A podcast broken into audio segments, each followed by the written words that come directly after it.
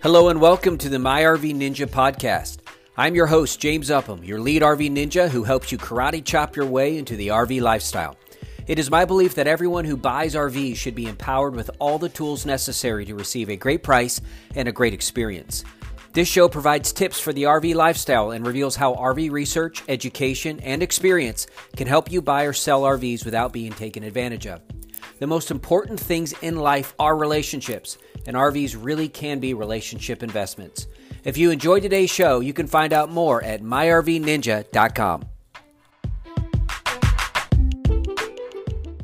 Hey everybody, James here, your RV Ninja at MyRV Ninja and MyRVBroker.com. Just wanted to say hello and wish you a happy Labor Day. Today is Labor Day, and I hope that you've been out RVing, enjoying the beautiful creation God has given us in your fabulous rig or travel trailer.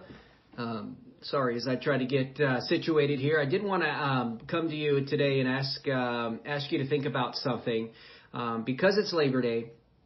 I got to thinking about the labor cost associated with warranty work. Now, um, some of you might be new to this business, and some of you might uh, not know this, but uh, a lot of times when it comes to your warranty claims, you have to read the fine print because the fine print will sometimes provide exclusions for the manufacturer um, that they do not have to pay labor costs. Now, think about this. Most of the RV dealer ser- service centers will charge you on average for service work 125 to up over $150 per hour. So if you have a brand new roof, let's say, uh, and the roof is covered under warranty. I had to do that.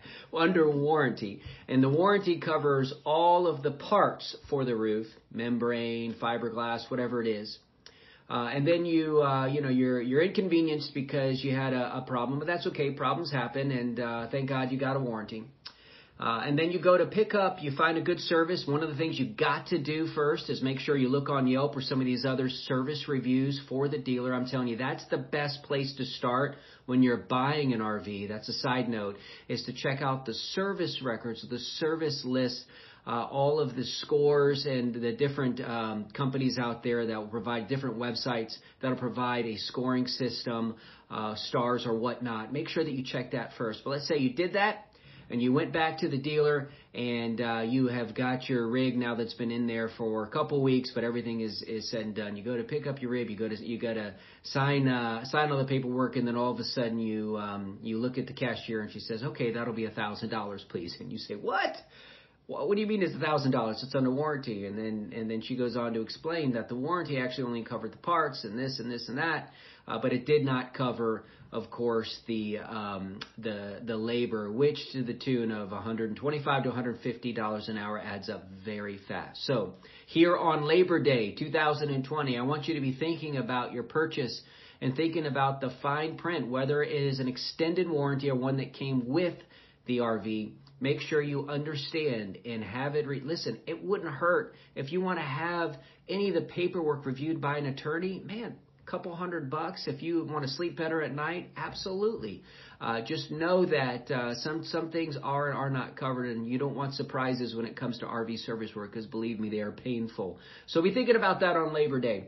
I'll be coming back to you again later this week to talk to you about some other tips and pointers and uh, some of the best ways to uh, purchase your rv and i'll look forward to talking to you then. Take care and god bless